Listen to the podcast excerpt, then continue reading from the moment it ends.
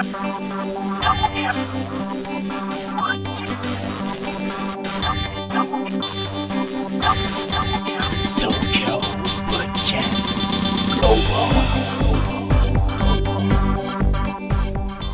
聞いてる方はおはようございます。昼聞いてる方はこんにちは。夜聞いてる方はこんばんは。東京坊ちゃんグローバルナビゲーターをさせていただいてます。サンズオアクラウド村山拓也です。どうもね、今回は、ちょっと珍しく先月2021年、始まり1月に、更新して、ちょっとかなり長い内容になってしまったんですけど、久しぶりのね、投稿というかあれだったんで、ちょっとご報告の意味も込めて、まあ長くなったんですけども、ちょっと今回は手短にいこうかなとね。まあ最近ね、どうしたんだと、なんで急にこうやって更新しだしたんだみたいなことも思われる方もいらっしゃると思うんですけど、まあ特別何かこう心境の変化があったというわけでもないんですけど、まあなんかやっぱコロナ禍がやっぱり大きいかなというところでね、なんというか、こういろいろね、やっぱ発信していくことが大事だなみたいな、なんかもう誰もほとんどね、僕も音楽活動しているわけではないので、こうライブとかね、皆さんというか他のアーティストさんみたいにやってる系ではないので、まあなんかこうファンとかお客さんとかっていうのはもうね、何やってんだろうって言われてるぐらいの、まあ、レベルなんでしょうけど、まあでもね、なんかこうそれでも発信し続けるというところの、なんかそうですね、まあ、音楽に携わってはいますからね、お仕事では、で歌も、まあ、歌のお仕事とかもやっているんですよ実は。でまあ一こうそういう表現者としてはちょっとね、まあ、この場所というのはちょっと大事にしていきたいなと。でちょうどね、東京坊ちゃんグローバルっていうのはですね、もともと2004年に僕上京してきて、その年から実は始まってるので、もう17年か、になるんですよ、このタイトルつけたというか、このやってたのは。でインターネットラジオ当時ね、まあ結構最近ではそのなんか YouTube とかなんていうんですか、こういろんな SNS があるとは思うんですけども、まあ当時はミクシーとかそのあたりが流行ってまして、でまあその中でもインターネットラジオでちょっとこう注目されてた時期でも ありましたし、でその局の方がですね、東京坊ちゃんグローバルやってたブギウギカフェというのがニューヨークにエンジンナンバーナインさんっていう方がいらっしゃいまして、その方との出会いで、まあニューヨーク、そして東京、あとロサンゼルスとかいろんなところにこう曲があって、それ僕は東京のブギウギカフェを担当してたっていう感じでやってたんですけども、それももうちょっといろいろね、環境が変わってなくなりつつ、まあこうやって僕はポッドキャストに、移行してというか、まあやっているわけですけども、はいというその東京坊ちゃんなんですけどもね、それでまあ、今日はまあ、手短にというか、なんか思ったことっていうかちょっと話そうかなと思ってて、でそう、最近ちょっとお仕事の方でですね、大島てるさんというですね、事故物件ね、サイトありますよね、大島てるってなんか地図を開くと、炎マークがついてて、そこが要は事故物件と言われる、ところ、まあ恐るね、自分の住んでるところの周りなんか調べると結構ねあるんですよ。はい、これ大島てるというサイトですけども、まあでその大島てるさんって作ったサイトを運営されてる方が実際いらっしゃるんですよね。でその方とまあお仕事する機会がありましてですね、でまあそれからそのきっかけで何度かちょっとお会いしてお話ししたりとかしてるんですけども、まあその事故物件、についてですけども、やっぱりねなんか、僕もちょうどその事故物件サイトが立ち上がったのがちょうど15年前とかじゃないですか、確か僕が上京したすぐぐらいですよ、うん、で結構東京ってやっぱり多いんですよね、人が密集してるから、そういう物件というか。でこのサイトを一貫にして なんで作ろうと思ったんですかってちょっと聞いてみたら、大島さんはもともとそういうなんていうんですか、不動産関係のお仕事をされてて、物件をなんか売ったりとか売買、ね、したりとか自分が買ったりとかするなんかお仕事だったらしくて、まあ、詳しくはちょっとわからないんですけども、でその中でやっぱ不動産屋さんがですね、その事故物件というその事実を隠してなんか売買してたりとかっていうのをこう捕まされたことはないんですけども、そういう事実を、まあ、知った時にもう正義感からちょっとこれはダメだなということで、制作したらしいです。だからもう本当なんか興味本位とかそういうものではなくて、ちゃんと安心して皆さんがその物件などを購入していただいたり安心して住んでいただく、またはその正規の値段、そういうことがあったからやっぱりちょっとちゃんと値段交渉ができたりとかっていう意味合いで作られたそうです。はい、なのでなんか怖がって見るものでもないし、なんか本当に自分がね自分の住む場所とか、まあその快適だったらいいじゃないですか。やっぱりその部屋で誰か亡くなってたりとか、まあそういうのがあると嫌ですもんね、うん、だからそういう意味合いで皆さん利用してほしいと言われてました。はい、でやっぱり僕もまあお知り合いになる前までは結構興味本位で見てたというか、うん、やっぱ東京なので、あ、ここでこういうことあったんだ、あ、これこの前の火事じゃねえみたいな、うん、なんか結構あるんですよね。で、まあ事故物件ってどういう物件を事故物件というのか、まあ自殺とか孤独死、東京で結構多いんですけど、そういうものだったりとか、まあ殺人とかそういう、なんかちょっとねあるじゃないですか、飛び降りとか、うん。まあ、あとはでそれだけじゃなくて、例えばまあなんていうんですか、こう水漏れがあるとか、うん地盤沈下とか、そういうのもやっぱり事故物件に入るというかね、らしいんですけど、なのでなんかそこで結構同じ場所で何もなくなってたりとか、することがあるらしいんですよ。でなんか曰くつきなんじゃないかなとか、なんか呪われてんじゃねえのかなみたいな、ことを皆さん言ってたりね、歌舞伎町とかもあるんですけど、そういうなんか人がやたら飛び降りるビルだとかあるんですけど、まあ、そこもなんか物理的な要因っていうのがすごくあるらしくて、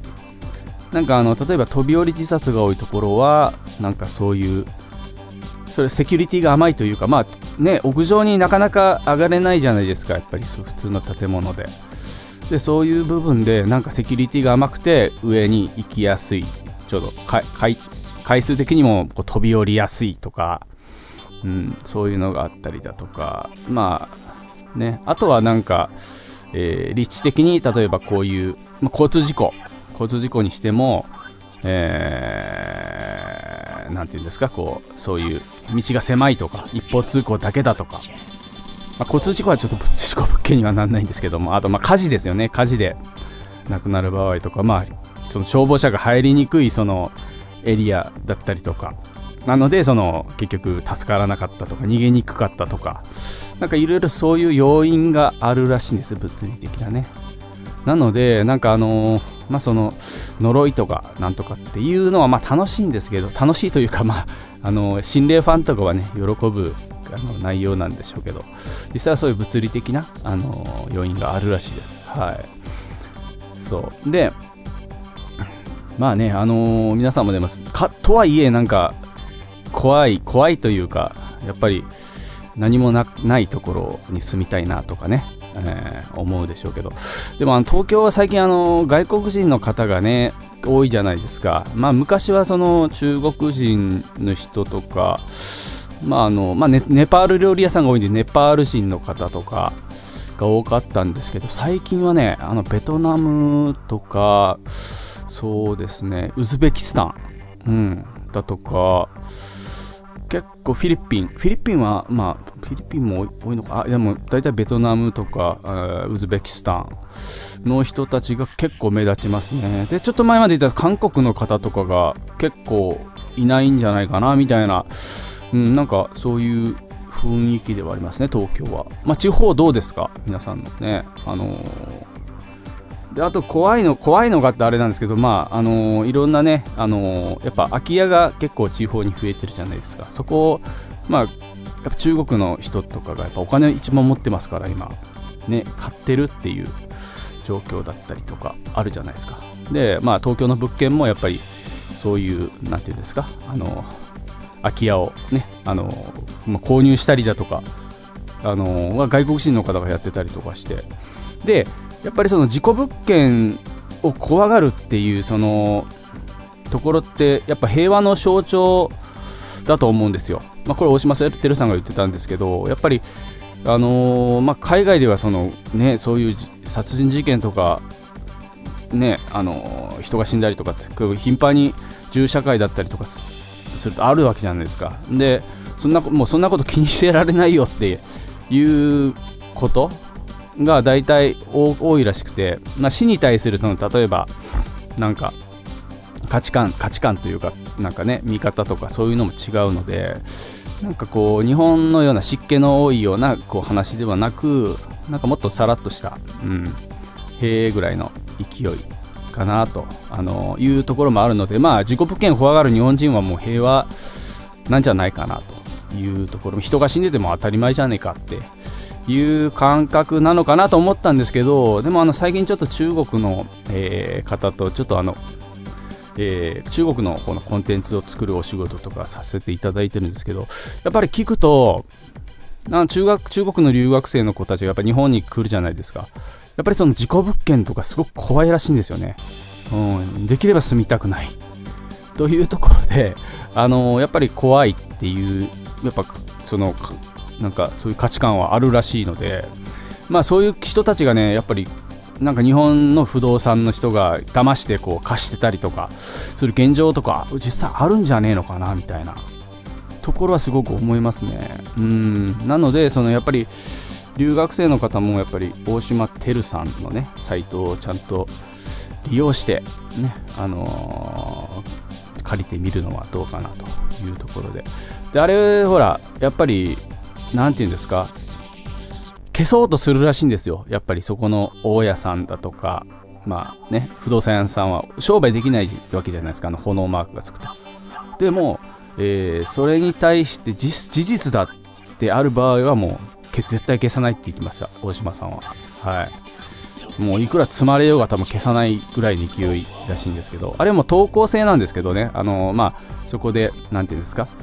亡くなったっていうのは大島てるさんがそのリサーチしてやってるわけではなくて、その近所の人がこういう事件があってこういう人が亡くなりましたよっていうのを自分で投稿できるんですよ、あれ。でもその事実かどうかっていうのは、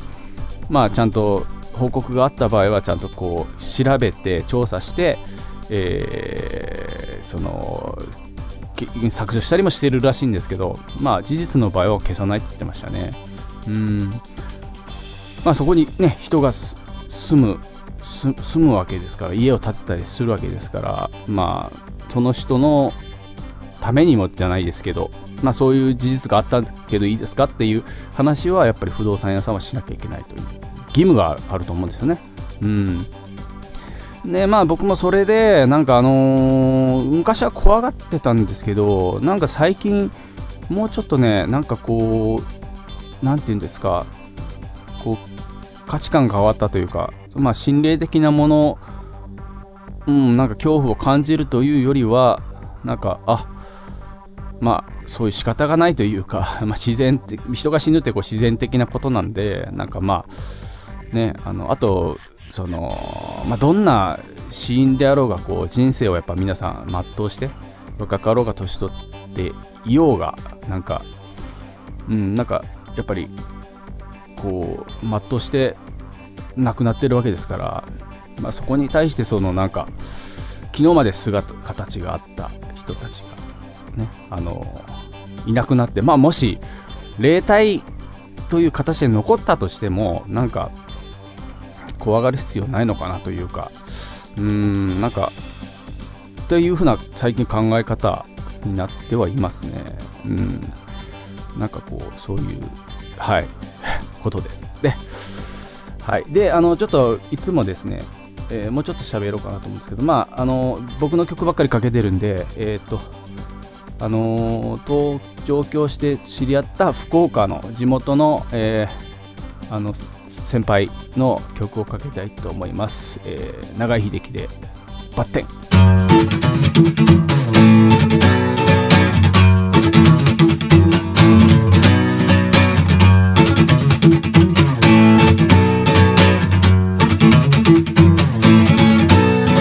育児のない男はつるつる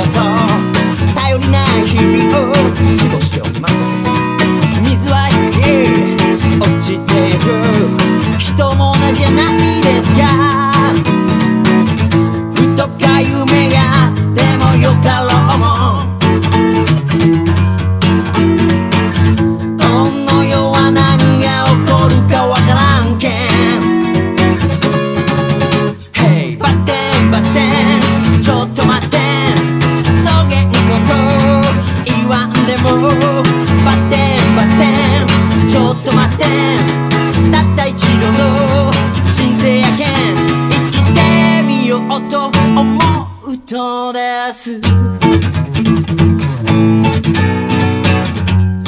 永井秀樹さんでバッテンでしたね。アコースティックギターで1本でね、ライブをされてた当時はねされてたんです。当時というか、まあ、10年以上前されてたんですけども、なんかねそのもともと僕地元でB1 っていうところでライブやってたんですけども、そこの、先輩バンドというか、その時は知らないんですけど、もうゴリゴリのハードロックギタリストだったんですよね、その永井さんって。でずっとそのアコースティックギターで一人で歌うっていうスタイルで上京してやられてて、でなんていうんですか、その後ねな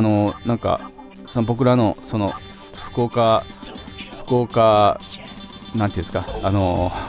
県人会的なところでイベントやってたんですけど、その中から生まれたトンコツピストンズ T ピストンズっていうバンドがいて、でそこでなんかメンバーとしてなんかバンドでデビューして、でそれから現在は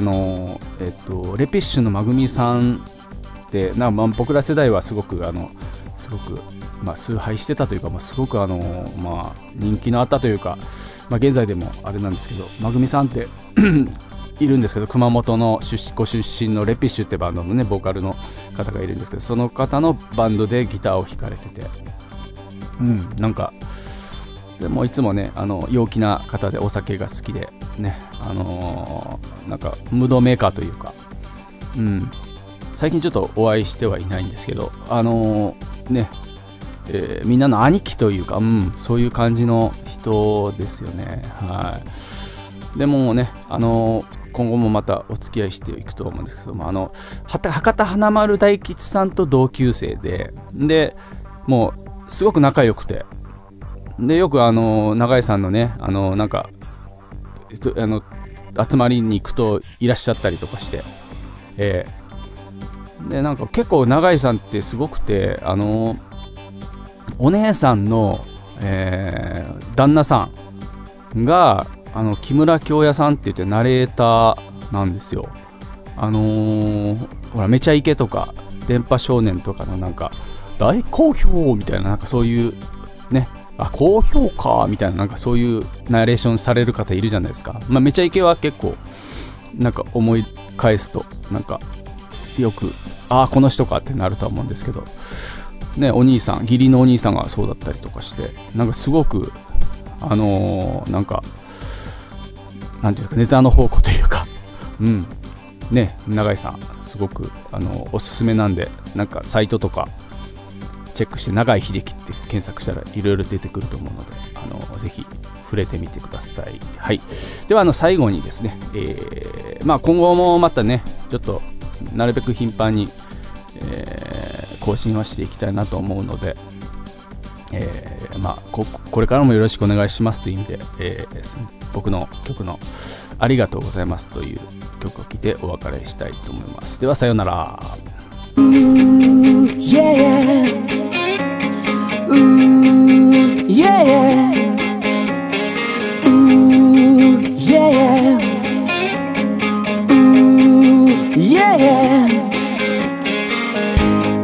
愛される二